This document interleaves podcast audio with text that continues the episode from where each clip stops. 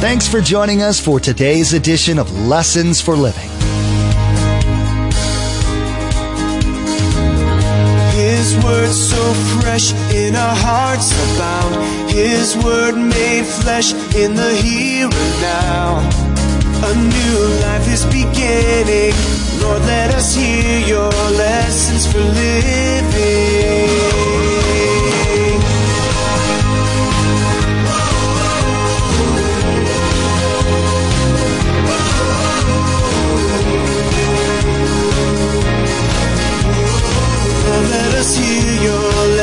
For living. Look what David says. I have hidden your word in my heart that I might not sin against you. David says this I want to know your word because it, when the alarm sounds, I won't disobey it. I won't disobey it. Now, what's the problem?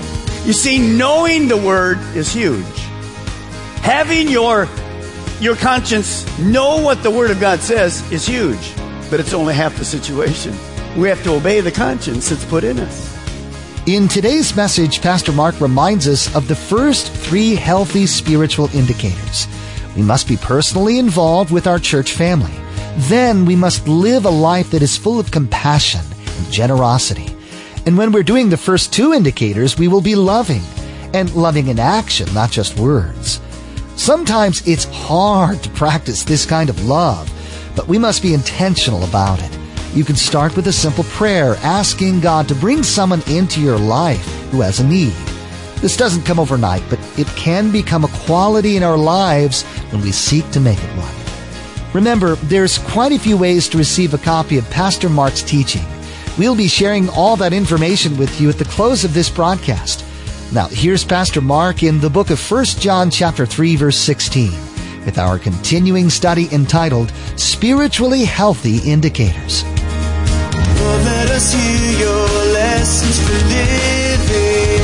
Many years ago, the government started a fund. Let me read to you. It's called the Conscience Fund. Our government. Because someone in 1811 sent some money in, five bucks back then, and said they cheated on their taxes. Since that time, that conscience fund, there's been $3.5 million given to the conscience fund from people who, well, they should have paid this and their conscience bothered them, so they sent it in to the government. Now, let me read you a letter. You'll be surprised at this one. Dear Internal Revenue Service, I have not been able to sleep at night because I cheated on last year's income tax. Enclose, find a cashier's check for a thousand dollars. If I can't sleep, I'll send you the rest. What's up with that? well, we're going to talk about our conscience this morning.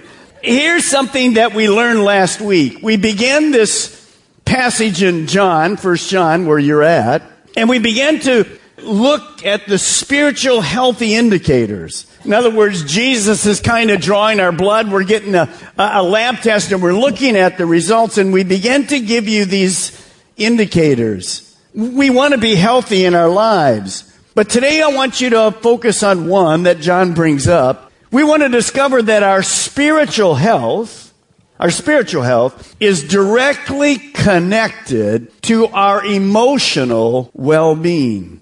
How we're doing emotionally makes a huge part of our spiritual wellness. Now here's a picture of something that we all understand. Here's a person who's guilty. We've all been there. We know what it's like. It's like a weight. It, it, affects everything we do, physically, emotionally, spiritually, every single thing. And let me just make this statement to you. If I have a guilty conscience, there is no way for me to be spiritually healthy because it will affect me everywhere. Now, we're going to talk about our conscience today and how we can make sure that we don't have guilt.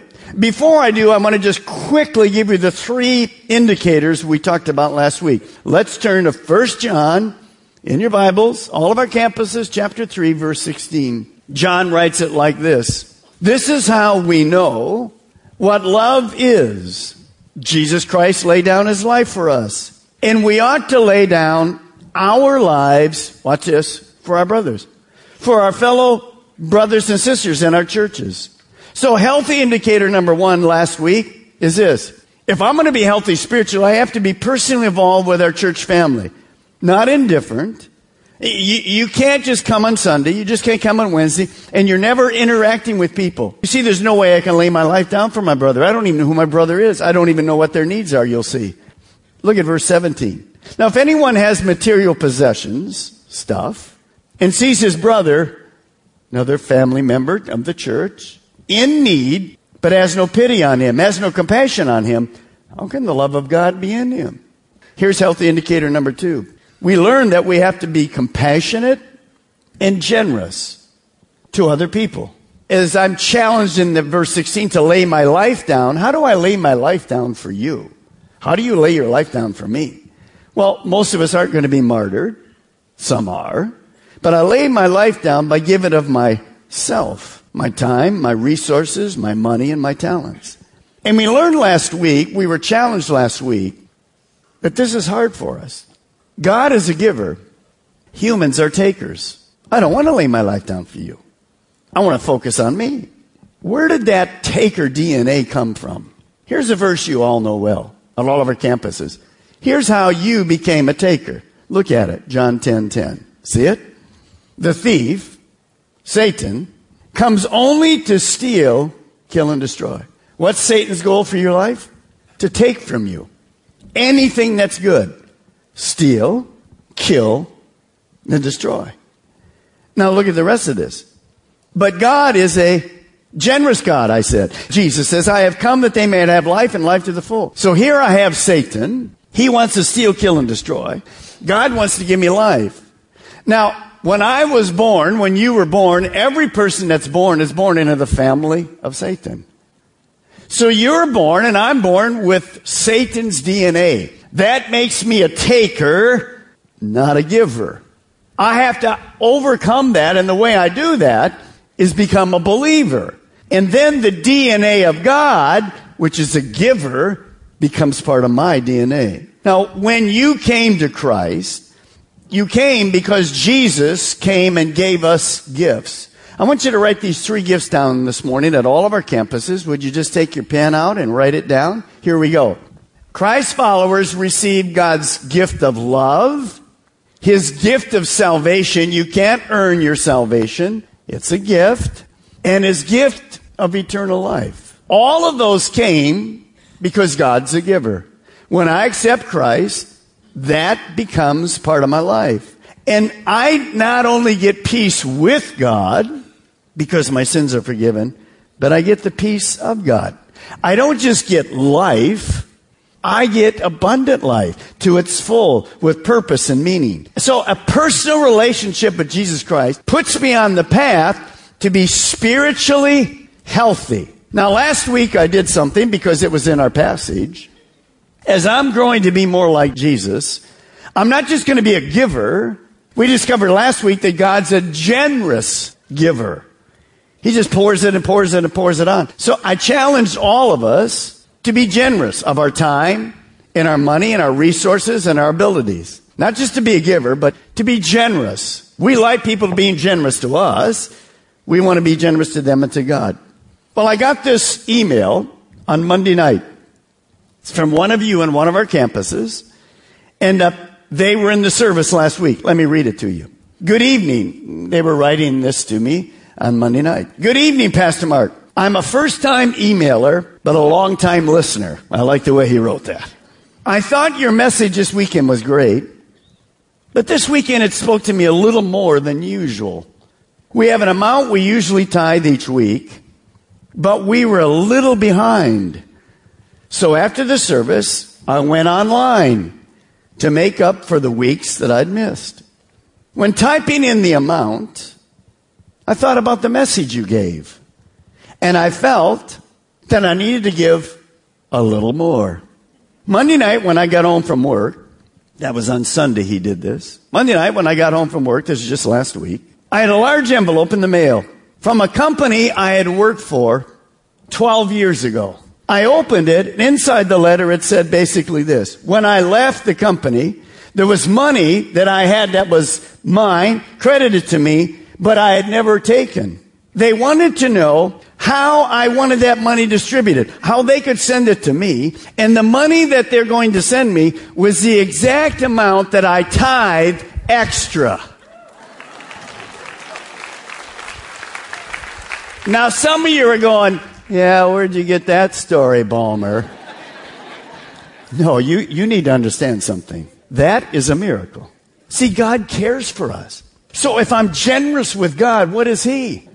12 years ago? God's got a great memory. He cares about the smallest thing in your life. I'm not giving you that story to manipulate you. I'm giving you that story to challenge your faith. You see, if we give, God honors that. And you're, and you're so generous anyway. Don't doubt God. Now, that opens up number three healthy indicator we talked about last week. Here it is. If I'm going to be healthy spiritually, I can't just talk about doing God's work. I have to actually do it. I can't just talk about obeying. I have to obey. Put love in action. Not just words. Some of you have said all summer, I'm going to join a small group. And we get to January and you haven't joined a small group. No good. See, good intentions count for how much? Nothing. Nothing. So, as you understand, we reap what we sow, more than we sow, and later than we sow. So, just look at me. I, I want to tell you the application of what you just saw there. This gentleman was in the service. He heard God's word, not Balmer's illustrations. When he went, he went, man, I need to catch up on my tithes. Because 10% to the Lord off the top goes to God and it comes to the church so we can function. So he does this. I'm not there, but God's speaking to him. The minute he thinks about the amount, who speaks to him? The sermon speaks to him. The Word of God speaks to him. I need to be a little more generous. He didn't just think about it, he did it. That's the key. You see, in our life, if we're going to be healthy, we simply have to obey God. Now, when we do that, good things happen in our life. Right on. You're generous. Just keep giving and serving as you've been doing. I'm proud of you. Now, look at verse 19. John continues. This then is how we know that we belong to the truth, that we're a believer and how we set our hearts or our consciences at rest in His presence. In His presence whenever our hearts condemn us. For God is greater than our hearts or our conscience, and He knows everything. You say, Pastor Mark, what in the world does that mean? Well, you're going to hear three words this morning assurance, clean conscience, and confidence. So here's number four. Write it down if you would. What John is saying is this. We need to be assured. Assured just seems to mean remove all doubt. We need to have assurance of our eternal salvation. That really comes from a clean conscience. And it also comes because we don't accept condemnation in our life. So understand this. The theme of 1 John is know that you know that you know. Knowing is assurance. What does John say? This is then how we know that we're Christians. Now, I want everybody to look at me at every campus. I want you to understand me as I say this to you. There's nothing more important in all of life than knowing without a shadow of doubt that you're a real Christian and that when you die, you will go to heaven. Assurance is absolutely essential. No one wants to wonder when they die where they're going. Now, for sake of argument, this morning I'll call Christianity a religion. It's not really a religion, it's a relationship. But you need to understand this. There is no world religion that can uh, give any assurance to a person that after they died, they'll be in heaven. No world religion except for Christianity. Now, how huge is that? See, when I leave this earth, I already know where I'm going because of the gift of God. I'm praying that for my daughters, my daughter, my son, my grandkids. Doesn't matter what else happens in life. There's nothing more important because this is a little blip here. Eternity's forever. So I want to challenge you this morning in that area. You need to be absolutely 100%. You say, well, Pastor Mark, can I? Hello. John just says, here's how we know. You can be assured. Now, as you begin to think about that, this is a lifestyle and we begin to prove it simply by doing this. By loving God, which means then I obey God, and then loving others. If I put that into action, it's right on your bracelet. If I put that into action, that proves that I'm one of his disciples. But the assurance really comes from a clean conscience. One, because we're obeying God's commandments. Now, I want you to think about your conscience. You were born, God put within you a conscience. And I want you to write the definition this morning because we're going to show you how that's affected in the world. Here's the definition. A conscience. It's a moral sense or of right or wrong that affects one's thoughts and behavior. When you were born, God put a conscience within you. He designed you. it's kind of a warning system to help us from making wrong decisions. When God created Adam, He put a conscience in him. And He gave him, He programmed it with one simple fact. Don't touch the tree over there all the rest of yours. So, how we live with a conscience, as you're going to see in a moment, is how we're programmed. But even if I'm programmed right, I can disobey my conscience. You all know what that's about. Mama bakes cookies when you were a kid. How many remember that? She bakes a nice cake and she says what? Don't have a bite of that. Don't have one bite of that sucker at all. It's for the company that's coming. And you were a kid. How many know you got in trouble? Can raise your hand? You got in trouble. You still remember. Isn't that amazing what we remember? Well, as you begin to think about that, what is this conscience? It's like a moral traffic light. It tells us when to stop, when to slow down, when to go. But it's only as good as its programming. Adam's conscience was perfect because God programmed it with his one command. But what about today? A lot of people say, well, I just live by my conscience. That's a huge danger. Because in our world this morning, I wish it was different, but it's not. In our world this morning, our, our, young children all the way to teens and then of course right into college. Here's what our world is being, it says, which actually programs a person's conscience. Whatever's right for you is right for you. Do whatever you like. Doesn't have to be my right, that's your right. We have people that go so far as to say this. There is no absolute truth. Times have changed. We just live however we want. Well, that's not new. In the Old Testament, there's a scripture that says this, and man, woman, did that which was right in their own eyes. If my conscience, if I program my conscience with worldly wisdom, it's a useless conscience. So, Pastor Mark, what are you saying? Well, I, I want you to write this sentence down because I think it'll make very much common sense to you.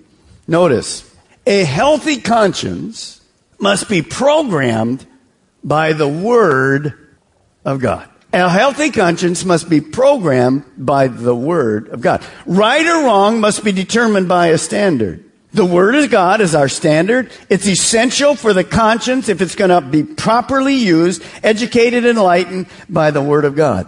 Notice what David says. Look what David says. I have hidden your Word in my heart that I might not sin against you. David says this, I want to know your word because it, when the alarm sounds, I won't disobey it.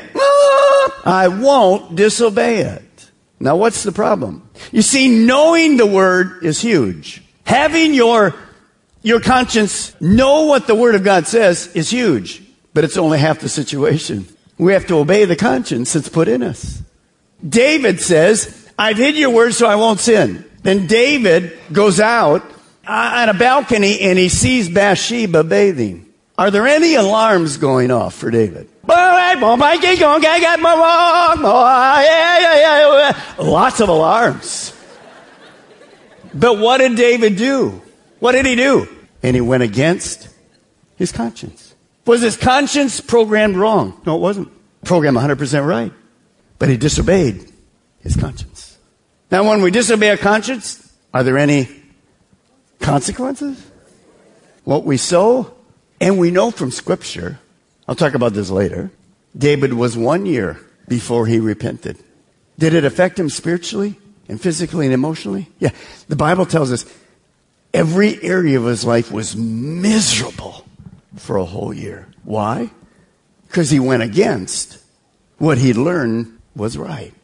So that brings us to this principle. God gave us his programming so we would obey. Obedience, a clean conscience brings joy and peace because that's the way God wants us to live. David understood because later David has to say this, God restore my joy. I lost it for a year.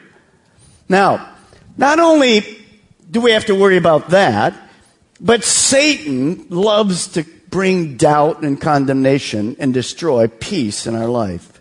Now, the Bible has lots of names for Satan. Liar.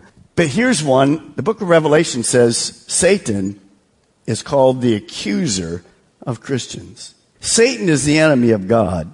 He's our enemy.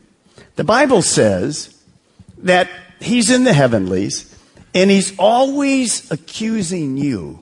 And he's saying to God, this person is no good and this person is good. They say they're a believer and they're no good. This isn't happening. And, and he's doing it, the scripture says, day and night. But the Bible tells us another huge principle that Jesus is our intercession, intercessor. And he's standing there and he's just saying to his father, God, don't believe him. He's a liar. Balmer's okay. Don't believe him. He's a liar. Balmer's okay. He loves you, God. Aren't you glad you have an intercessor today? Hallelujah. Now, because of that, Paul wrote something. Remember, Paul, before he was Paul, was Saul. And Saul, before he became a Christian, killed many Christians. Well, what would the enemy do to Saul his whole life? Always bring back something of his past that had been forgiven. You see, this morning that's true for all of us. He loves to bring things back. Remember when you didn't? And so Paul writes a fantastic verse. Turning your Bibles to Romans chapter 8. And I want you to see it this morning. I'm going to read in the Living Translation. You know that you're not going to be perfect. So the enemy knows this, but he loves to bring condemnation. And we're going to talk this morning the difference between condemnation and conviction. So look at Romans chapter 8, verse 1. Now, all of us and all of our campuses, I want us to read it. And I'm going to stop you as we get started. So now. So when? Hello. Not, not tomorrow. So, so now, there is no, zero, nada, nothing. There is no condemnation for those who are members of Calvary Chapel. For those who go to First Baptist, has nothing to do with that. There is no condemnation, zero, to those who belong to Christ Jesus. Pastor Mark introduced us to spiritually healthy indicator number four in today's message. This is the assurance of our eternal salvation. No one wants to wonder where they're going when they die. But Christians have this promise. This is the difference that Christianity has when compared to other religions of the world. It brings great peace knowing that we're no longer condemned to eternal death because of the work of Jesus on the cross. Maybe you're listening right now and God has placed a certain person on your heart that needs to hear this message. Or maybe you'd like to share it with all of your friends. There's a simple way to share this message. Log on to Lessons for Living Radio and click on the radio program option in the main menu. There, you'll find the Lessons for Living media player. In the Messages tab, simply click on today's date. Then you can share today's message directly on your Facebook page, Twitter feed, or send a link via email. You can even embed today's message directly. Again, to share today's message with friends and family members, log on to lessonsforlivingradio.com. Click on the radio program button, then simply click on today's date. You'll find all the options to share. Now, the next time you join us here on Lessons for Living, Pastor Mark will continue to teach on spiritually healthy indicator number four. He will warn us about allowing Satan to condemn us because of past sins or present weaknesses we have. He will remind you of something in your past. He's a master of condemning Christians. We must not believe Satan's lies of condemnation. We must believe that God will convict us because He wants us to be closer to Him. You've been listening to Lessons for Living with Pastor Mark Balmer of Calvary Chapel, Melbourne. Please join us again here on Lessons for Living, and together, let's do life right.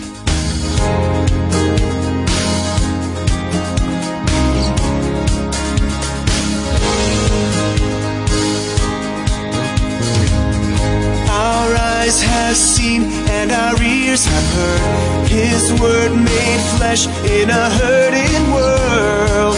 A new hope He is giving. Lord, let us hear Your lessons for living.